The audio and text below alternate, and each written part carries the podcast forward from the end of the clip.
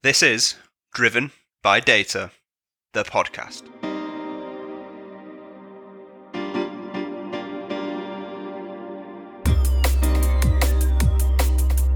Welcome back to another season of Driven by Data, the podcast, powered by Orbition Group and hosted by me, Kyle Winterbottom. So here we are, season three of Driven by Data, the podcast. I'm delighted that you've decided to tune in and rejoin us. We've got some absolutely fantastic content coming your way. So all that's left to say is sit back, relax, and enjoy this episode. In order for your organization to make the best possible business decisions and to make the most of your data, you need the very best people. And that's where Orbition Group comes in. We have a proven track record in partnering with some of the largest brands in the world to the most innovative and disruptive startups and everything in between. We go beyond traditional recruitment services. The organizations which we partner with benefit from the added extras that we offer, such as raising your organization's brand awareness to the data and analytics community, providing you with insights into the current market and your competition, benchmarking you against the industry to give you the best chance to successfully attract the best talent. We want to become an extension of your business to identify, engage, attract, and retain the best talent possible. If this sounds of interest, please reach out today by visiting Orbition Group dot com. Welcome to Driven by Data, the podcast, season three. Today, I'm delighted to be joined by Taylor Culver, who is the founder of Zenodata. So, Taylor, thank you very much for joining us. Yeah, thanks for having me today. Now, uh, looking forward to uh, looking forward to this. I guess your background is probably relatively slightly different than the usual data leader-esque type of chief data officer or something like that, that that we normally have on this show. So, um, but with that comes a whole host of opportunities for us to maybe view things with a slightly different perspective, which is, uh, I think, having spoken to you previously, Taylor, certainly something we're we're gonna we're gonna get today. So I'm um, I'm looking looking forward to this. So I guess where we always start is by asking our guests to give themselves a brief introduction into their background and I guess journey up until this point in time, if you would uh, be so kind. Yeah, no, I'd love to, Kyle. Thank you very much. Um, so, so to your point, I, I'm not a data professional uh, by by trade. So, I, I actually started in finance. I, I started in, in investment banking, moved into corporate finance, um, and eventually found my way to data kind of by accident. Uh, so, being in finance, you're generally pretty smart with data, uh, but you're not always that technical. Um, so I remember when I started with a company, I wanted to go into a product role, but I wasn't technical enough, but I was savvy with data. So they made me the data product manager. And over time, I kind of got my hands around that. Um, and I'm like, this isn't that hard, you know, I'll figure it out. Um, and man, oh man, did I eat my words, uh, because it's a very hard career path and it's a very hard discipline. Um, and, but I kind of fell in love with the complexity behind it and, uh, Uh, moved along and up in that career to where I was leading their licensing business. So I was doing a lot of the monetization work. Uh, we were doing net new product development. So we were not only buying, but we were trying to license data, uh, rolled out their internal, external analytics programs, did some work with A I and machine learning, um, and then led a lot of their data governance effort and ultimately got promoted to work for the C E O with the company, which is kind of cool. Um, but I'll tell you, it wasn't easy. And I felt like a terrible leader throughout that whole journey because I always found myself butting heads with my peers. Um, and I'm just like, man, I just suck. I, I'm just not like a good leader. I'm not very talented. And then I started talking to other data professionals and they were like, yeah, that's how it is. Uh, and I'm like, okay, all right. So, so I'm I'm right in the middle, or at least the bottom quartile.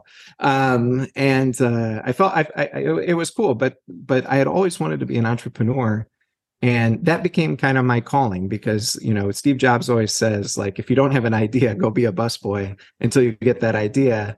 And at that point, that was kind of like my punch in the face that like, hey, that's my catalyst. Entrepreneurship is really to solve the data management problem Because when I went to the market and I worked with some very smart people and some very talented technology companies, none of it worked. So I'm like, okay, so they do solve the problems that they state they're going to solve, but really it's a change management issue. So how do you help people solve that problem? Um, kind of a long-winded intro, but that's how I got to where I'm at today. Nice, nice. So um, excited to, I mean, I always ask this question of people that have set up their own business, because um, I think it's just kind of personal curiosity um, more than anything gets the better of me. But I guess what was the kind of catalyst or the instigator behind you thinking, right, now is the right time and this is the problem that I need to address? And then we can hopefully jump into what you do at, at Zenodata. Yeah, honestly, in my in my last job, I felt like I took it as far as I could. I, I, I don't feel like I could have impacted my firm any more than I did. I had some wins, I had some losses. Um, And I, I really just took it as far as I could. And, and I, I remember going to the C E O's office. I didn't have a, another job. And I said, I'm done. They're like, why? I'm like, I'm just like, I don't think I can do anything else. Um, I like, I've seen it through. Um, and then I left. And then uh, I started Zenodata a couple months later. Nice. Nice. Okay, fine. Yeah. So tell us a little bit about Zenodata in terms of, you know, what you do, type of businesses that you work with and, and for, and what you're helping them to to achieve. Yeah, one hundred percent. So uh, basically, I think data leaders have everything they need to be successful, right? I, I don't think tools or technology um, telling them more about data is going to help them win at their day job. Um, so where we kind of support our customers, we work with data leaders and executive leaders. Uh, it depends who hires us. Usually the executive leader will hire us to chaperone the data leader, or the data leader will help us uh, so that we can advocate for them to the executive leader. Uh, but we find ourselves kind of towing the line between the two. Um, but for us, it's about enablement, right? So data leaders have what they need to be successful. Uh, we serve as a steward, coach, advisor, uh, facilitator. And then we also have a software solution that helps uh, keep everything organized and everyone accountable. So think of our tool as kind of a productivity tool for data leaders. You know, salespeople have C R Ms. Uh, we have a productivity uh, tool for data professionals. Nice. Nice. Okay. Yeah. Very good. Um, so I know that when we spoke, and I think uh, our interactions first started on LinkedIn, uh, as with is my relationship with many people across the industry. Um, many people will not be surprised to hear, but um, I think we kind of got into a back and forth um, around the whole concept of value and return on investment and why these things aren't playing out the way we sh- you know we think that they should be able to be played out, etc, etc. um I think a good starting point for us would maybe to look at, in your perspective, wh- what's the relationship between value in quotation marks and R O I in quotation marks, because I think what fascinates me is that we often end up, people in the industry use the same terminologies but are often talking about different meanings of what is effectively the same word, if that makes sense, right? So I guess, how do you help your customers to distinguish between what they're actually talking about versus what they're referring to? Yeah, and, and it's funny, I, I, I joked with you about this, that like for a field, data management, that prides itself on defining what metrics are, it's funny that, you know, the, the impact of data management is so unclear on what the metric is. Um, but to your to your original question, is value is perceived, right? Is so like this conversation between us is valuable for one another. It's valuable possibly for others. Um, you know, value is in the eyes of the beholder. So is data driving value at every company? Yes. Right. Is it driving complexity and chaos too? Yes, but it's driving value. So there's no question that data drives value for businesses. And it, it and I, I can dive into that in a little bit. Uh, but R O I is the measure of all the return on investment in perpetuity, essentially.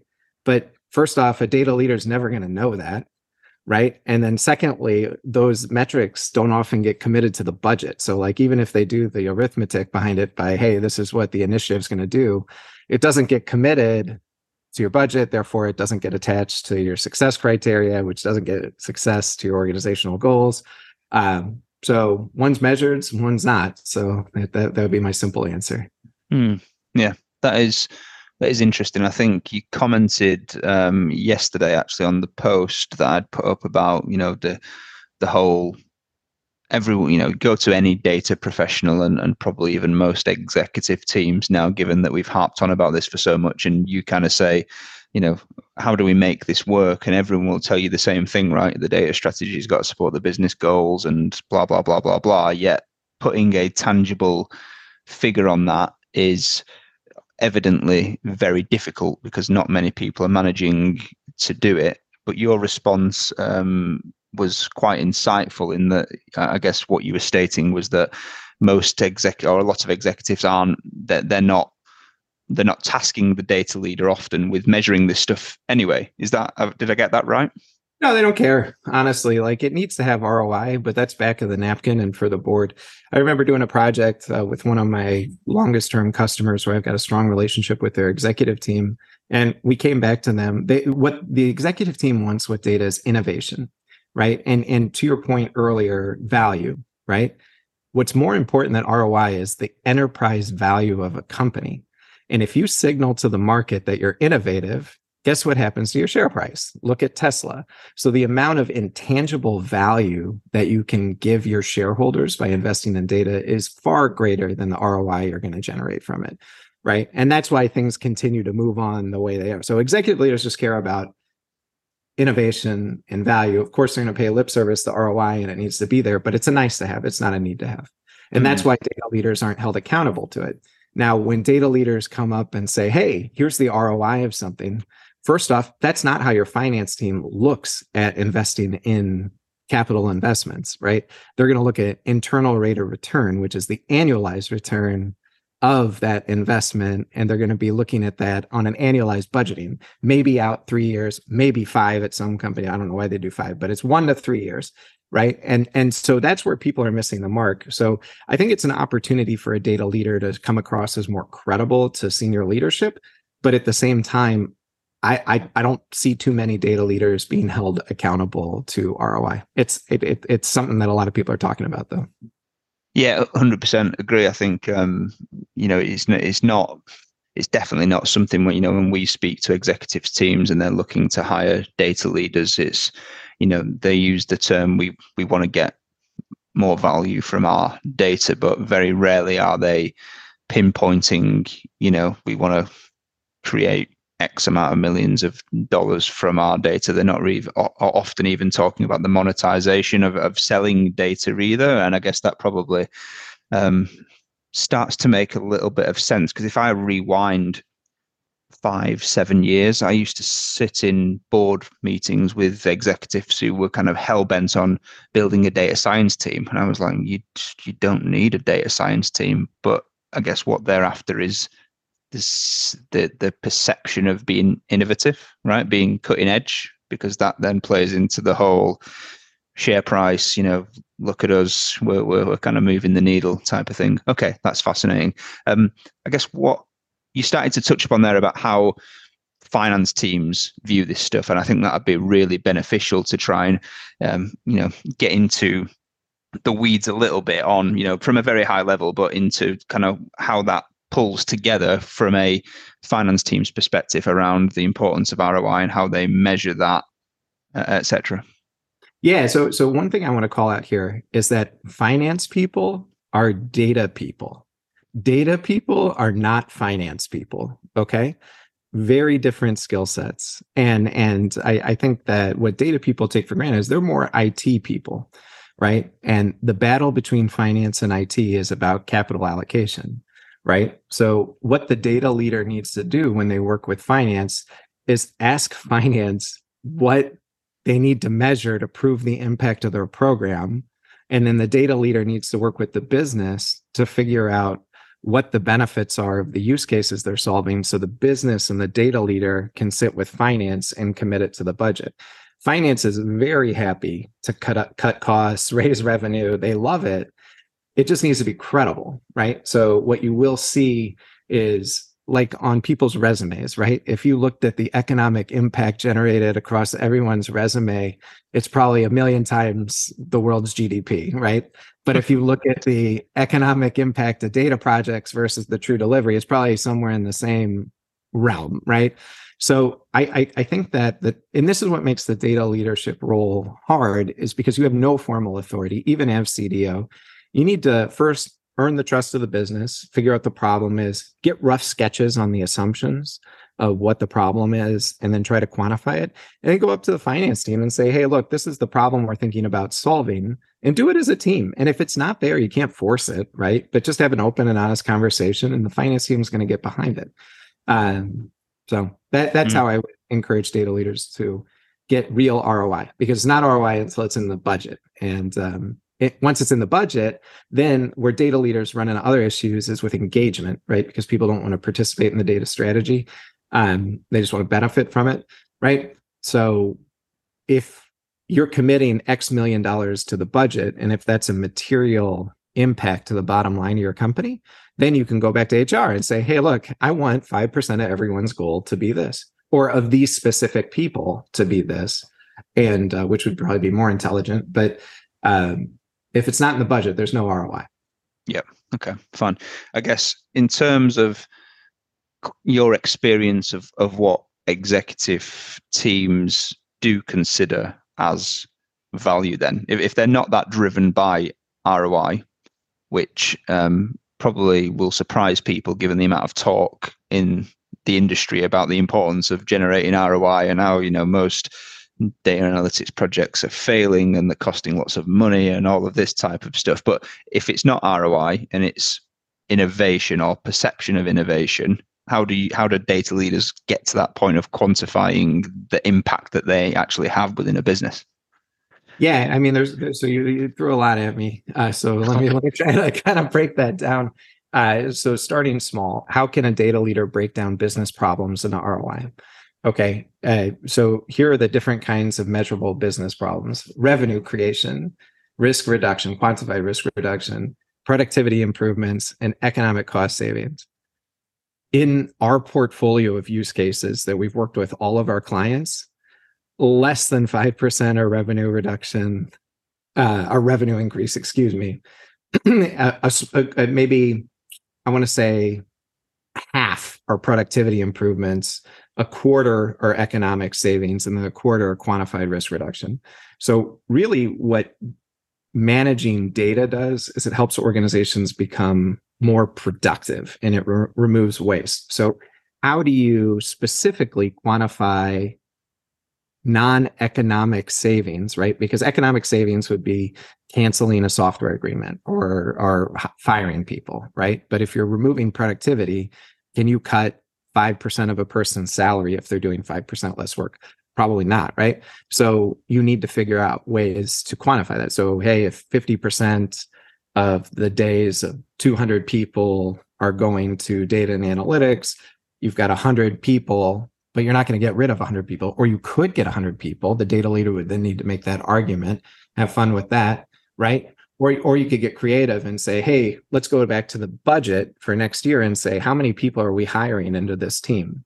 We won't need to hire those people and increase our costs, right? So you can start thinking forward as opposed to within the present, right? But it's really just going through those assumptions and making sure that the data leader doesn't own those assumptions. The business owns those assumptions, because if you find yourself saying, hey, I can reduce the staff of another person's team, I mean, that's a quick way to get, um, you know, tarred and feathered within your organization. So, uh, which is a, a very probable outcome for most data professionals. So, um, but uh, that, that that's kind of how I think about it.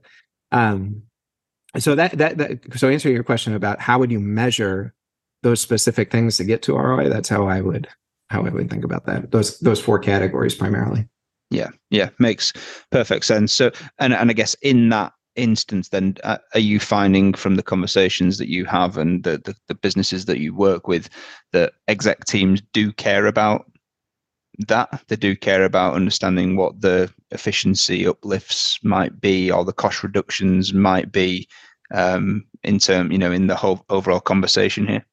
They do, but it's a pleasant surprise, right? It's not what they're looking for initially. So there's two things I see executive leaders look for: innovation and getting people to work together better across cross-functional teams, right? So, and that's where data leaders can position their argument that like, hey, I can manage these people cross-functionally because I've got a unique role that's a horizontal to the business, right? And then I can help you drive innovation through that. Once you've, so that's your data strategy, right? Once you've sold that, then you find your use cases within the business. Then you'll go out there and say, hey, I worked with X Y Z people within the business. And here's the R O I. When they see that, they're going to be like, wow, okay, it's hitting executives' needs. It's hitting the business's needs. And, and, and I think that's where it plays well, but it's not what executives are looking for. Like when I, when I sell to executives, they're like, we want common metrics. We want people to work together. We want to drive innovation. That's their primary point, is not how can I drive R O I with data. That's mm. absolutely not there. I, I, I you know, I, I'm being a little cynical here. I think that R O I with data thing is so it's easier to sell stuff to data professionals because you can go in there and say, hey, if you buy this software, you're going to get ten times uplift. Caveat being your teams and people need to work together and your executives need to sponsor it, but that's your problem. But we'll, we'll not talk about that right now. Um, mm. But I, I think it helps with that that sales cycle, honestly, more than anything.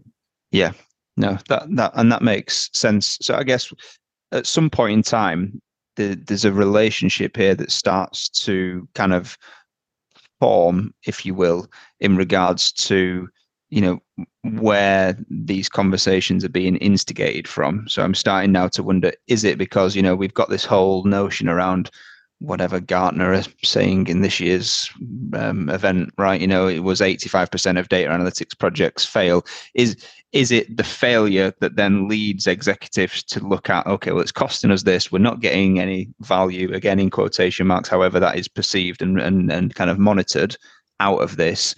And then it's almost an unraveling of, you know, well, if we're not getting any value out of it, we need to then look at R O I because it's costing us a lot of money. I'm just trying to kind of get a sense of where where all this is is kind of, you know, the the, the hype around the R O I conversation is, is coming from.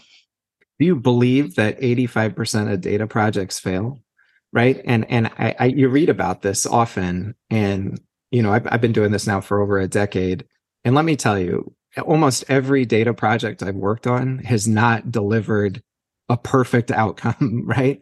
Is that failure? Right?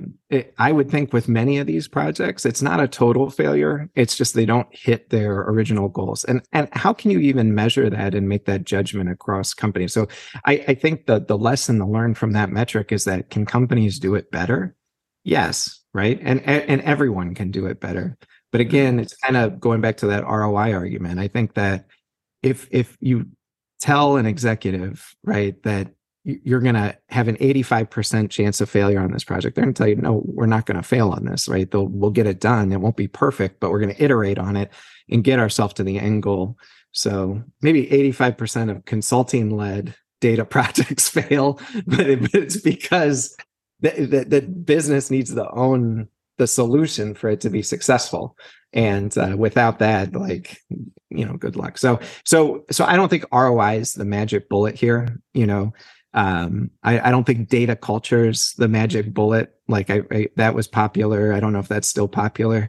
I think it really comes down to leadership. And yeah, I, I think that it really comes down to storytelling and how strong of an executive you have running data, right? And a data professional, their job is one, influence, communicate, and lead to data, right? And the problem is that most of these data professionals come from very technical fields. The C E O wants to be innovative, so they need A I. So then they hire a chief data officer with proficiency in A I. And I'll tell you, the more analytically savvy and data savvy someone becomes, probably the less people savvy they start to become because their level of intelligence is so divorced from the average person. So how are they going to be able to influence those? So I, I I I think that what's really missing is is, is leadership, and uh, and I, I think a lot of smart executives stay away from data because they're smart, right? And and what you'll see is that data becomes an excuse for everything that's acceptable within organizations because it doesn't blame tech, it doesn't blame a, a leader, and it doesn't blame a process, right? So there's no, it doesn't hurt anyone's feelings. So when you, no one defends data, but then the, the chief data officer has to defend data. So it's easy to point all your fingers at data. Um, But data just needs advocacy. And and I, I really think it comes down to leadership. So any company that's trying to do anything with data should have strong leadership around the topic. It doesn't need to be a C D O, but someone needs, and and the problems that they should be solving should not be presented as solutions, right? So all too often do you find that people in that data leadership role are going like, once we have A I or analytics, all our data problems are going to go away. Sure, that's the outcome, but really what problem are you trying to solve? The best data initiatives I see led are solving customer-specific problems or, or process-specific problems. Um, and all that's communication, but people seem to want to rush to the solution. So anyway, I don't think R O I is the magic bullet. I, I think it helps you build credibility as a data leader. Um, but I, I really think what's missing in the data space is leadership and, and mm. soft skills. Yeah. Do you think there's a, an element of, I don't want to say hype because that's possibly the wrong word, but there are, there, ha, there have been a very small select handful of use cases where there's been some astronomical uh, return on investment, right, from data projects. You know, I think that uh, I've had people on there that, you know, quoted the eight, nine figure R O Is from, you know, something specific around data. I don't know whether that then starts to fuel this almost business leaders looking at it going, oh, well, if they can do that, then maybe we should do that. And that almost focuses the attention to the R O I a little bit because they've heard about it, you know, in the same way that they heard about the company down the street doing a big A I project that was a huge success, et cetera. I, I, evaluating R O I is a healthy activity that every organization should do. Like what we're talking about earlier is, is it a priority? I don't think so, but it's something every data leader should do to make themselves more credible. Mm. Because you got to understand that you're working with different stakeholders. You're working with technology, you're working with the business, you're working with executive leadership, you're working with finance, you're working with H R. If you want to make yourself credible to finance, right, which is usually the most credible function within any business, hopefully, right, um, you need to learn to speak their language, right, which is, hey, what do I need to do with this data strategy to advance your goals, right? Which are the financial outcomes for the business, right? Um, so as far as all these use cases out there, yeah, there's tons of great use cases out there. There's tons of use cases out there delivering tons of value. There's tons of use cases out there that are only delivering a quarter of what they could possibly be delivering. Um, there's so many use cases for data. Um, and there's good ones and there's bad ones. There's ones that are complex to deliver. There are ones that are less complex to deliver. Um, But yeah, just going through the exercise of what is the R O I of this program, or I would be looking at more as like, what is the I R R of this program over the next five years? I think that would probably be a better way to look at it. Um, but um, yeah, I think yeah. I can do. Yeah, absolutely. What, what do you what do, what do you make of the? I mean, I've heard this argument um, quite explicitly over the last several years around, you know, it's it's impossible to put uh, a measurement of R O I from data. Maybe for that person. I, I, I, so the, there's, there's two, two days. First off, no, that's ridiculous. Um, and, and then secondly, uh, when you look at a use case, maybe a use case doesn't have R O I. Maybe it has negative R O I, right? What are the benefits versus the costs? If you can't think that through, you know, maybe time to go to business school or take a course on Udemy or something like that. But I would think by the time you're a mid-level leader within a business, you should have some sort of financial discipline, right? And and I'll tell you, I, I watch it all the time. Like when I was doing the corporate finance stuff, you're you're working at a higher level within the organization, but you'd see all the technology people come in and talk about the solutions and talk about the costs, but fail to talk about the benefits and the R O I. Or they would mention R O I, which was like astronomical, but couldn't cite the assumptions behind that, right? So it's not about being accurate all the time, right? It's important to be accurate. It's about being thoughtful and transparent in the assumptions behind R O I and including the relevant stakeholders and the dialogue around those assumptions. That's going to build credibility for the data strategy, the data leader, and the data team. Mm, yeah. I know that when we spoke uh, previously, you, you talked about the differences from a kind of tangible versus intangible benefit, which you, you briefly touched on earlier. How how do you kind of how do you weave all that together to be able to calculate that into some kind of, you know, easy to have business conversation? Yeah, so so you got to understand your financial statements. Firstly, there is a cash flow statement, there is a, a P and L, profit and loss statement, and a balance sheet. When you talk about a asset, it goes on the balance sheet. When you talk about R O I, it's usually referencing the P and L um, and, and, or cash flow. So, so like we start to commingle different things, right? So when I was working in M and A, you would buy companies. And when you buy a company, you typically pay more than it was worth, right? And the difference between what it's worth and the financial value is a function of multiples and, and, Uh, discounted cash flow valuation, football fields and stuff like that.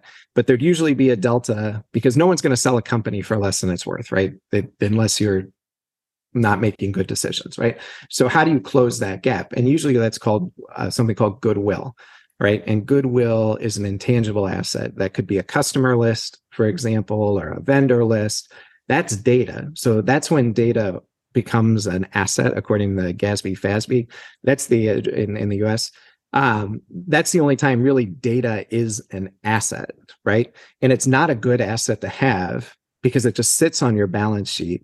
And oftentimes what happens at large public companies is they do something called impairment testing because the value of the asset isn't a reflection of what they paid for it. And then it becomes something they have to uh, test for impairment and then amortize over time. And then there are cash flow benefits to that, but that's what an asset is, right? Um, and, and, and, data is not an asset, right? And I know a lot of people are chasing after that, but it's not. Today, it's not an asset, right? It's a strategic asset, but like, so is a pencil, right? I guess, but a pencil is also an asset. So I, I uh, maybe that's a bad example. Um, but but then, so when you when you go to value, right? So what is the R O I? What is the I R R of a use case, right? That's different to where you can say, hey, if we cut productivity ten million dollars and reclaim ten percent of that, we can get a million dollars in economic savings. That becomes very tangible. You can commit that to the P and L. You can put that into the budget. You can get people behind that, right? Most companies are running their business off the P and L at the at the operational level. So where data leaders can serve themselves best is if they operate out of the profit and loss statement, as opposed to working with balance sheets and, and cash flow statements, which are usually happening at the most senior levels of finance and the executive leadership team. And it's generally for the board of directors, right? So I, I, I would just make your life easier by saying, okay, how do we attach the value of our data strategy to a P and L? The only way to do that is to improve profit. So how does our data strategy improve profit? And that's either through increasing revenue, reducing costs for economic savings, creating efficiency and productivity uplifts, and then quantified risk reductions, if you can find a way to do that. And then another thing that data leaders should think about while we're talking about finance is that most organizations hate spending OpEx.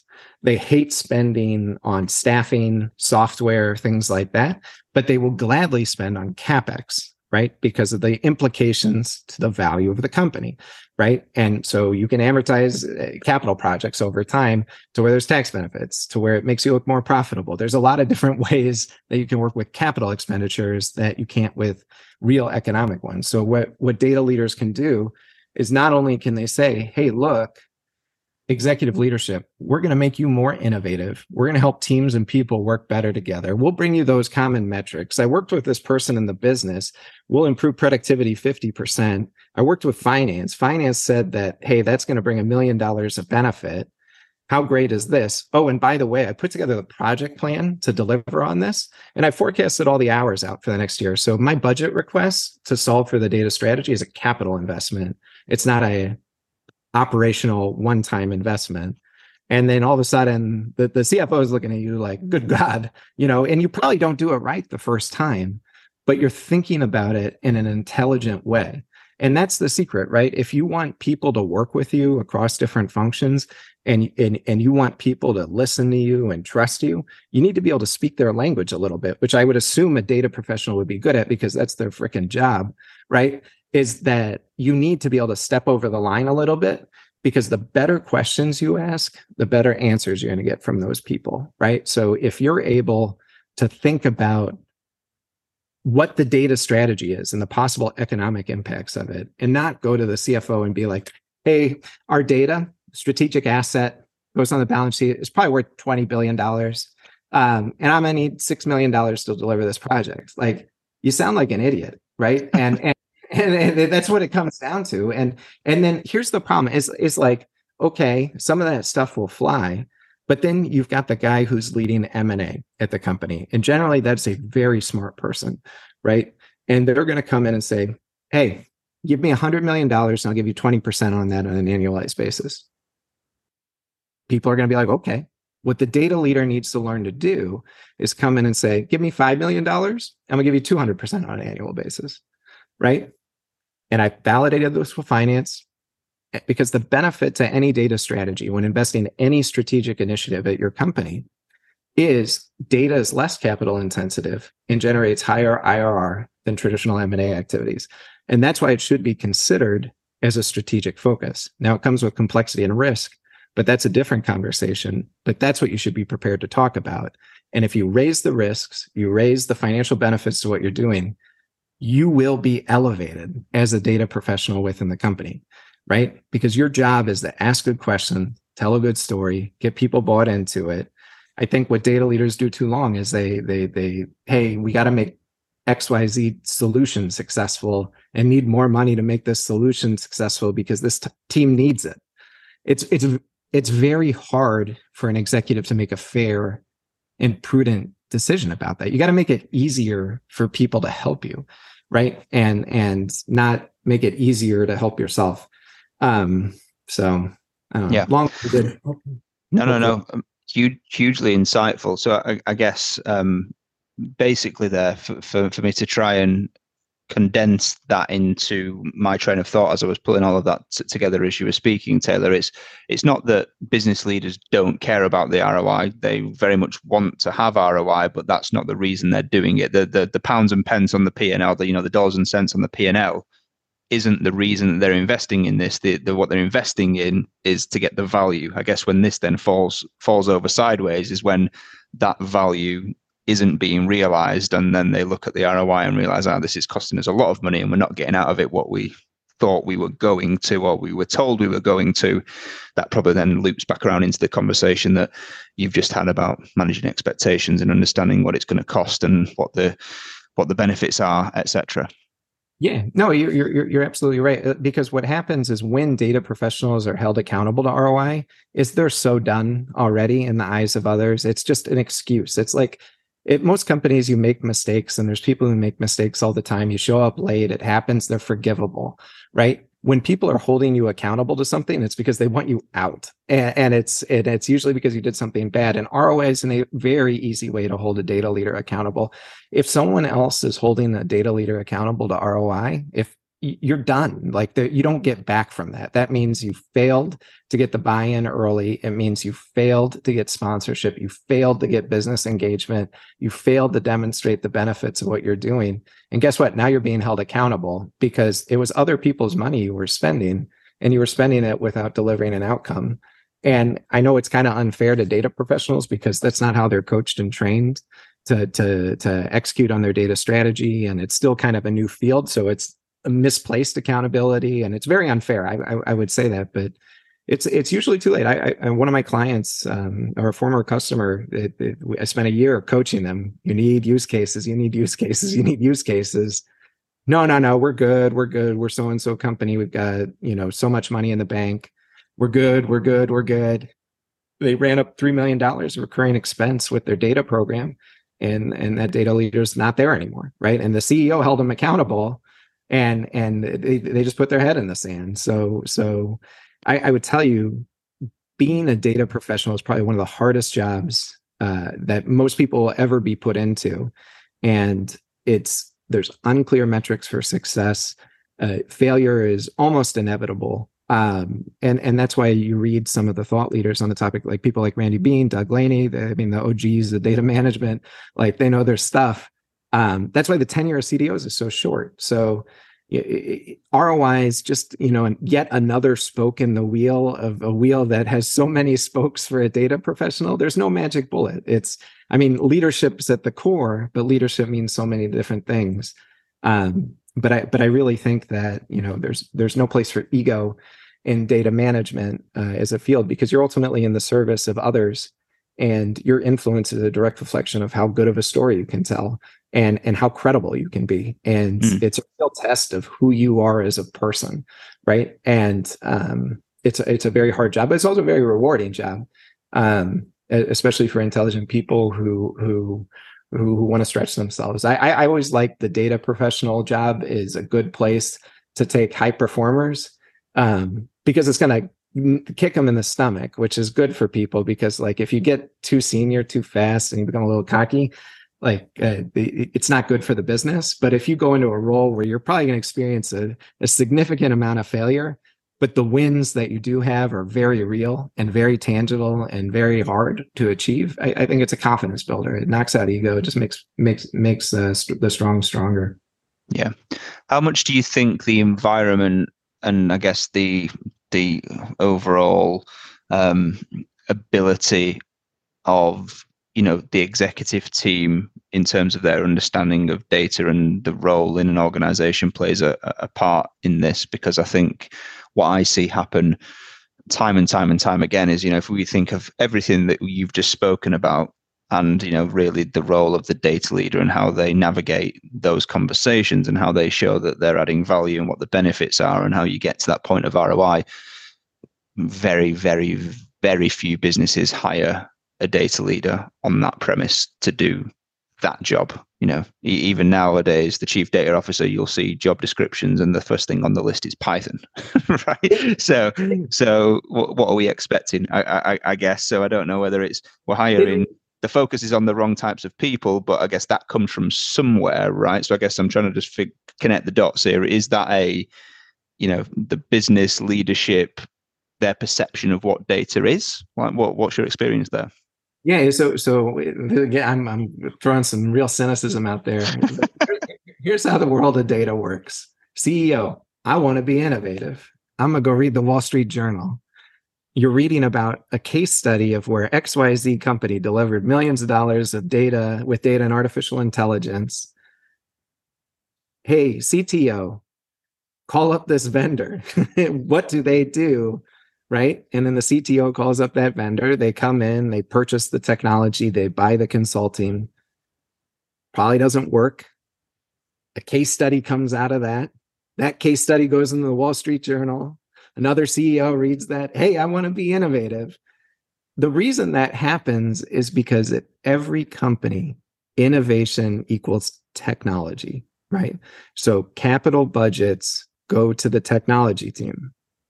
Okay, so as long as that's happening, you're going to keep seeing these same solution-led conversations. Okay, so for a C E O to go outside the mold, because going outside of what's socially acceptable and what your board's telling you to do and what the big management consulting is, is going to get you fired, right? So like you do have to listen to people around you too. Like even as C E O, even if the C E O is responsible for the data strategy, they're still going to struggle, right? Because they have limited influence as well. But anyway, that, that aside, so, so really the challenge is how does the data leader participate in that capital allocation cycle? And I, I think that what happens is if the C E O, or excuse me, the C E O who trusts the C T O has a, a data professional working for them. So that data professional has the trust and respect of the C T O and the C E O. I think then they can better participate in that conversation. I think a good entry point, kind of coming full circle to your question, is C E Os need to recognize that data is a product because it has an end user. It's not a technology, right? Um, and because of that, if you hire, and I was reading an article, again, Randy Bean, in uh, H B R the other day about the need for data product managers. That's where C E Os need to start to think is like, hey, data isn't like cloud. It isn't a technology. It's really a product, right? And it's a product for the enterprise. And in some instances, it's for clients, but mostly it's for the enterprise. So you really need an enterprise product manager for data, right? And then I think when you start thinking about it like that, inevitably the conversation is going to change. Because when you start thinking about people in your business, about as end users of data and less so requesters of data, right? The mindset changes. And and and it's up to C E Os. I, I see some C E Os who are quick to invest in, in data product management functions, But um, it's not always the case. I, I I still think people see data as a technological solution, which is not, but that's how it works. one hundred percent. Yeah. I mean, if if I think about many of the journeys that, you know, I've witnessed unfold from a data analytics standpoint, you know, it's often a, if they're not already on that journey, but well, we need to migrate to the cloud, then we've got to build a data platform because we're going to need one of them anyway. And, you know, and then you start to talk about all of the capital that that's eating up. And, and that's before you've even really got into what's the benefits of doing any of this, right? You know, because they're just not thinking about it from that perspective. Uh, and then eighteen months later, you talk about the tenure of the C D O. It's like, okay, well, you know, we've hired you based on your skills to build a platform, as an example. Okay, eighteen months later, okay, where's the value? Okay, not there. What? How much have you spent? Okay, time to go. You know, and, and it's that that cycle quite quite often. The, the challenge is executives don't know how to talk about it, and it's not because they're not smart. It's just it's a it's a it's a layered issue, and a lot of the complexity is unseen. Um, and and and it's I I I see it all the time uh, where executive leaders need to know that it's okay to stop, and not every cust. You can be innovative by not doing something, right? You don't have to do something to be innovative, because I, I doing something poorly, right, and in a wasteful way is not innovative, right? No executive wants to do that. I, I found that with some of our customers, um, we, they're short engagements, because within, you know, three to six months, we said, hey, this is what you need to think about, right? Go out, build and hire a C D O and do all these things that cost you, you know, three hundred to X thousand dollars, depending on how big the company is. And then they're going to want to build a team, and they're going to want to buy hire consultants. So they're going to want to buy technology. And oh, by the way, Gartner's saying they're eighty-five percent going to fail. Um, so you're ready to pony up five million dollars for a fifteen percent success rate. And most executives will be like, oh man, I never thought of it like that. But they they don't have that context, right? So I, I think for executive leadership, they want to be innovative. But man, oh man, do they want someone to tell them no, why, here are the risks, to help them make a better decision, right? Because you can create value with data while having negative R O I, right? And, and just kind of bringing the whole thing full circle is value, again, is perceived. And sometimes the value is job security. Sometimes the value is a relationship.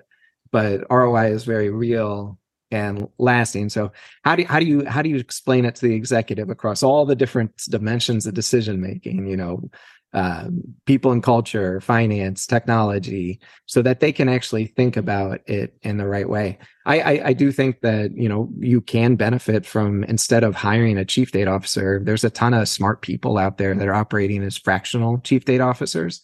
Hire them for three months, have them come in, give you a data strategy. If you don't like it, hire another one. Right? If you don't like it, hire another one. By the time you've hired like a year's cost of, of C D O, you've probably gotten ten different good opinions. You can cherry pick what you want. You can then hire someone in to take that and synthesize it into something better, right? Or you can, you know, continue to work with third parties. So there, there's different ways to think about it. Yeah. Um, but yeah. uh, I, I think it's really just framing the problem for executive leadership so that they can make a good decision around data strategy, because they Absolutely. want it to.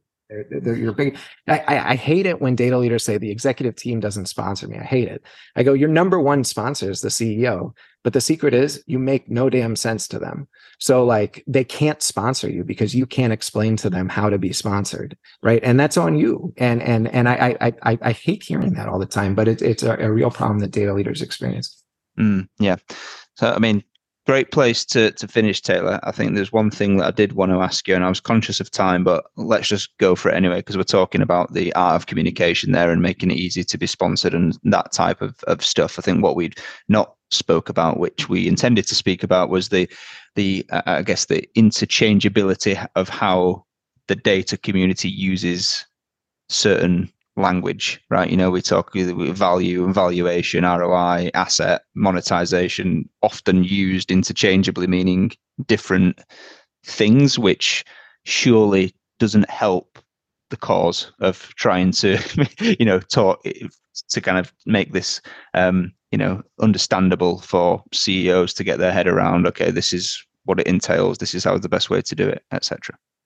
So so we'll keep we'll keep it simple. And and and I'm gonna quote Kanye West. And then political aside, you know, he's got he's got a song where he says, "Who's the real boss, or who's the real owner? If your boss gets a salary, right? And the C E O gets a salary. Let's be very clear, right? So the owner is the shareholders, and it's either a private equity fund, it's an institutional fund, or it's actual shareholders. So what kind of value is the data leader delivering? The word is enterprise value. So how does a data leader grow the enterprise value of a firm?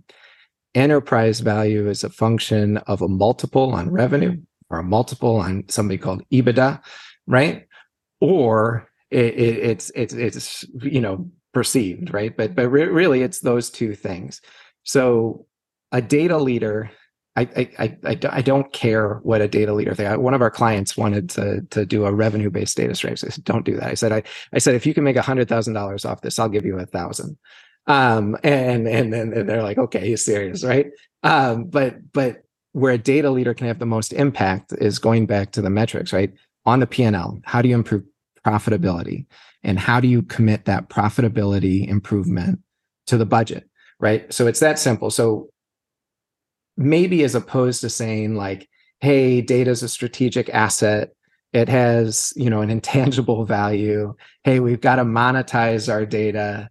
You know, why don't we just simplify it a little bit and just say, how do we use our data to become more profitable, right? And then you can probably get more people to listen to you because you, you have less of a tinfoil hat.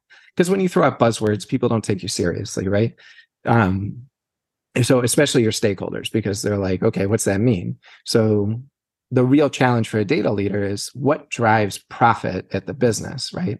And what, and and, and these are simple things that to answer. And then wh- how are different business units struggling with profitability? Maybe client facing is uh, struggling with retention. If you give them data and insights, you can offset retention, right? If you're working with operations, maybe productivity is a challenge. If you're working with sales, maybe it's quota attainment because they don't have the right data, right? If you can move the needle on those K P Is, you're ultimately going to be driving profit. So I, I think the data professionals can save themselves some headache is stop talking about the balance sheet, right? Don't talk about data as an asset. Don't talk about monetizing data. nine point five out of ten data professionals don't have this problem. Right? Everyone else is just focused on improving the operational efficiency of the business, which is driven by improving profit. And if you improve profit, you're going to increase the enterprise value of your company, right? And then you're going to make the shareholders happy, which is going to make you seem innovative, which will make everyone happy, right? So, so I think that that's where a data leader just needs to be self-disciplined and saying like, how does our data strategy improve the profit of the business? And and and I, I think you're going to have much different outcomes. I think the topics of data valuation and monetization are very interesting, but they're very future, future topics. And only companies whose business is data should be thinking about it in those ways, not the average C P G, retail, technology-enabled services, travel. They just have enterprise data needs, and they need to be served in an intelligent way. So uh, hopefully I answered your question then. Yeah, yeah. Perfect. Well, Taylor, thank you very much for uh, spending some time with us today. It's been a fascinating uh, conversation, and um, yeah, we'll let you get back to your day and uh, look forward to keeping in touch. Yeah, thanks for your time today, Kyle. Have a great day. That's it for this episode of Driven by Data, the podcast. I hope you enjoyed it. I'll be back next week speaking with another thought leader from the world of data and analytics. Until then, please follow Orbition Group on social media if you've not already done so, where you'll be able to subscribe and therefore be made aware of the podcasts as they arrive. And please share, like, and leave reviews so that more people from our industry get to hear and benefit from these too. If you've got any questions or you want to suggest ideas for topics or potential guests, then please feel free to reach out to me. Thanks for listening, and I'll be back next week.